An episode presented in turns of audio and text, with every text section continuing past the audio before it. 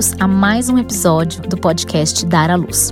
Hoje nós vamos falar um pouco sobre o que acontece com o corpo da mulher e do bebê durante o trabalho de parto. Até hoje, pesquisadores tentam desvendar exatamente o mecanismo que determina o momento do parto. Quando nós olhamos para o corpo da mulher e para o bebê nesse momento, ficamos maravilhados em como todas essas coisas acontecem. Como o bebê sabe que é hora de nascer? Que sinais ele envia para o corpo da mãe? A mãe precisa fazer alguma coisa para que o bebê nasça? O bebê precisa fazer alguma coisa para que ele possa nascer? Enfim, essas e outras questões nós vamos abordar no episódio de hoje. Quando o bebê está pronto para nascer, a liberação de hormônios e diferentes movimentos fisiológicos são desencadeados no corpo da mulher. Assim, então, ela entra em trabalho de parto. O útero, que é o órgão responsável por abrigar o bebê durante todo o período da gestação, ele é um músculo oco e em sua parte inferior existe uma cavidade fechada por um esfíncter muito forte, que é composto por um anel de fibras musculares estreitamente tecidas ali umas às outras. E essa cavidade é chamada colo do útero. Colo do útero ele é mantido firme e inflexível durante todo o período gestacional. Quando começa o trabalho de parto, inicia ali um desencadeamento de comandos de secreções hormonais dados pelo cérebro. O cérebro, na verdade, junto com o útero, é o órgão mais ativo do corpo da mãe durante o trabalho de parto, porque é ele quem controla todo o sistema e a liberação de hormônios que entra em ação para que em todos os níveis, tanto físico como comportamental, emocional, essa mulher esteja pronta para o trabalho de parto, para o parto e para os primeiros momentos ali com o seu filho, para a maternidade em si. Dizem mesmo é que o parto acontece entre as orelhas. Esses hormônios são liberados pela parte primitiva do cérebro, hipotálamo, glândula pituitária e hipófise. E todo esse processo independe da nossa vontade.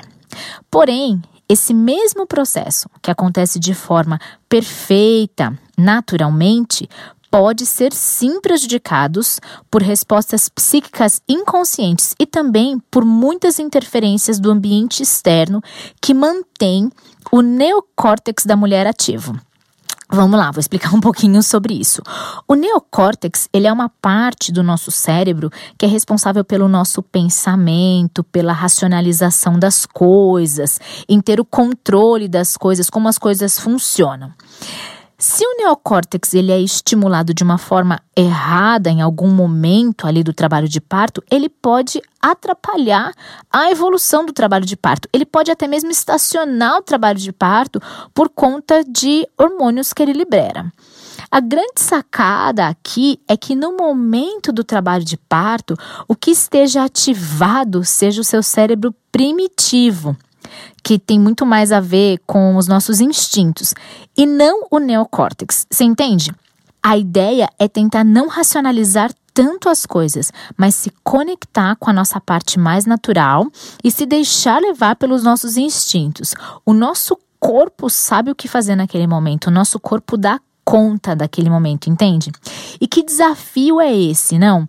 No momento onde a gente tem a necessidade de ter o controle de todas as coisas, não todos nós, mas muitos de nós, né? É um grande desafio, então, nesse momento, a gente se desapegar de todas as coisas que costumam nos trazer é, apoio e segurança e abrir mão, lançar mão disso, se permitir viver um momento em um universo que você não conhece, ali no desconhecido, mas sabendo que seu corpo ele dá conta daquilo porque ele foi formado e criado com essa capacidade, né? É um grande desafio, mas a gente dá conta.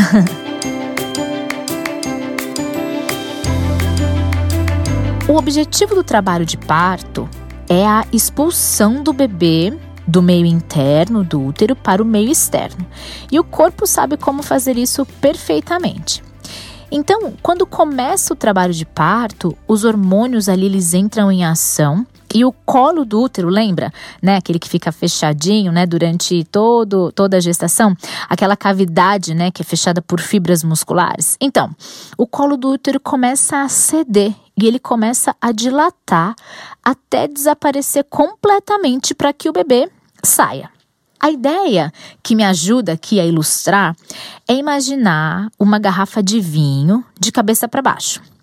O gargalo da garrafa seria o colo do útero, ali bem fechadinho. Através das contrações uterinas e por causa dos hormônios também que auxiliam naquele momento, o colo ele vai se abrindo, ele vai se amolecendo, ele vai se encurtando até desaparecer. A ideia aqui seria um vidro de palmito de cabeça para baixo. Então, a boca agora não é mais aquela boca fechadinha de uma garrafa de vinho e comprida, né? Mas ela é mais larga.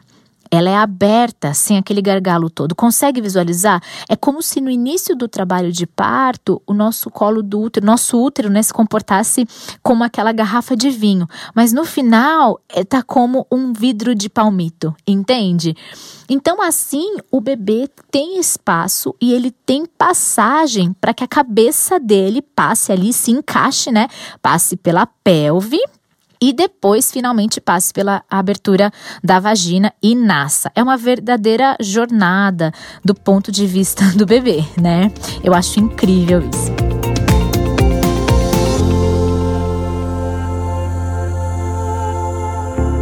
Todo esse processo e o desenvolvimento dele ocorrem diante da liberação de hormônios. Mas para que haja o start no corpo da mulher, o corpo do bebê já sinalizou que está pronto. Gente, eu acho isso incrível. O, o corpo do bebê libera cortisol na sua corrente sanguínea. E isso promove a liberação de substâncias que removem a água dos pulmões fetais. E também o surfactante, que permite que os pulmões do bebê inflem depois do parto para que o bebê possa respirar. Por isso eu lanço aqui um olhar para a importância de se esperar pelo trabalho de parto. Mesmo que você já tenha indicações e será necessário que você passe por uma cesárea, quando possível, se possível, esperar que a mulher entre em trabalho de parto tem muitos benefícios, tanto para a mãe quanto para o bebê. Um deles é a maturidade que o bebê indica porque ele mostra que ele está pronto para nascer. Ele já liberou substâncias que indicam a maturidade do seu sistema respiratório. Então eu já posso ir para fora, eu consigo respirar aí fora. A progesterona, que é mantida então em altos níveis durante a gestação, por conta da responsabilidade de manter características bem específicas né, da placenta e do útero, ela vai diminuindo no corpo da mulher. Então a progesterona diminui e ela vai dando então espaço para o estrógeno. O estrógeno é responsável pelas contrações uterinas. Bendito estrógeno! E o estrógeno, então, ele também estimula as células musculares, que faz com que essas células apresentem mais receptores de ocitocina. É, e isso torna as contrações uterinas mais fortes e induz, então, o trabalho de parto. Então, aqui a gente entendeu que o corpo do bebê libera substâncias, o corpo da mulher entende, né, essa esse acontecimento e aí o corpo da mulher também muda, vai mudando os seus os níveis dos hormônios e o trabalho de parto então dá o start e inicia de fato.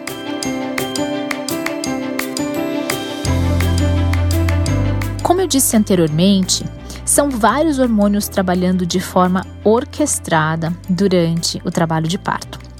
A gente tem as endorfinas, as endorfinas são substâncias produzidas pelo organismo que são analgésicos naturais e elas são liberadas, secretadas, né, conforme o trabalho de parto avança. Elas agem no alívio da dor, ajudando então a mulher a ter uma sensação de alívio de dor durante o trabalho de parto. A ocitocina, e você já deve ter ouvido falar dela porque é um hormônio bem famoso. A ocitocina ela é conhecida como o hormônio do amor, o hormônio do vínculo, né, da vinculação. A ocitocina também é liberada é, durante uma relação sexual apaixonada, por exemplo, né? Esse mesmo hormônio é, ele tá ali agindo no momento do trabalho de parto, né? Que maravilhoso isso. A ocitocina ela tem como função principal produzir as contrações da musculatura uterina, que são essas contrações responsáveis pela expulsão do bebê.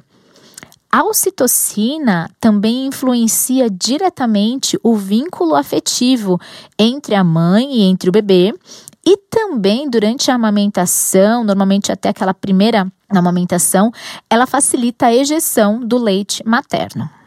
Outro hormônio que age durante o trabalho de parto é a melatonina.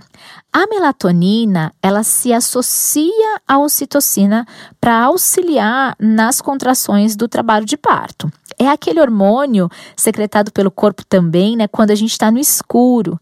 E por isso até existe uma relação dos trabalhos de parto iniciarem à noite. É, existem estudos que apontam, né, que tem a ver com a melatonina.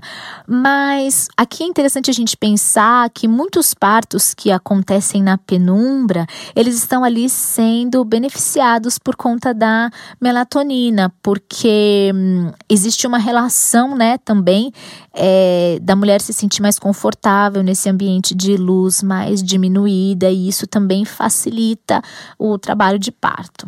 A gente também tem a ação da adrenalina. A adrenalina também é um hormônio que auxilia no parto. Ela está presente no trabalho de parto e ela é importantíssima principalmente no final do trabalho de parto, porque ela dá aquela força final para a mulher no trabalho de parto para ela conseguir finalizar a expulsão do bebê. Porém, se a adrenalina é liberada no início do parto, ela pode inibir as contrações, o que afeta diretamente o andamento do parto.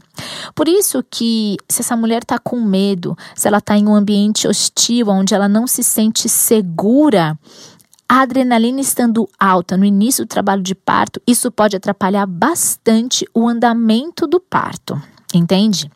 A gente também tem a contribuição das prostaglandinas, que são sinais químicos semelhantes a hormônios e que atuam favorecendo no preparo e na dilatação do colo do útero, dando passagem ao bebê. Todos esses hormônios são regulados de acordo com o progresso do parto e do estado físico da mãe e do bebê. Alterações que são provocadas artificialmente, elas podem interferir diretamente nessa regulação e até mesmo atrapalhar toda a fluidez do parto, porque interferem no fluxo dessa rede hormonal, né? E dependendo do nível de alteração, elas podem até mesmo funcionar como fatores inibidores durante o trabalho de parto. E é sobre isso que eu quero falar um pouquinho agora. Para que o nascimento ocorra de forma natural, é importante ter um olhar para a mulher nesse momento. Se a gente cria situações de conforto, de tranquilidade para a gestante durante o trabalho de parto, os hormônios vão sendo liberados de maneira orquestrada e o parto então pode acontecer de uma maneira muito mais tranquila. Ao passo que se você cria ambientes de insegurança, ambientes hostis, onde ela não se sente segura, onde ela não se sente uh, é, acolhida, isso pode atrapalhar até mesmo interromper um trabalho de parto. A ideia é a gente proteger a gestante de todas as situações que possam aumentar o nível de adrenalina ou estimular o neocórtex. Faz sentido isso? Lembra que o neocórtex é aquela parte que faz a gente pensar demais, se agarrar naquilo que a gente sabe, se apoiar em situações que a gente já conhece. E a gente entende que no parto, quanto mais a mulher se entrega, quanto mais ela acredita, se apoia ali nos seus instintos, na sua natureza, é melhor e o trabalho de parto acontece de maneira mais fluida.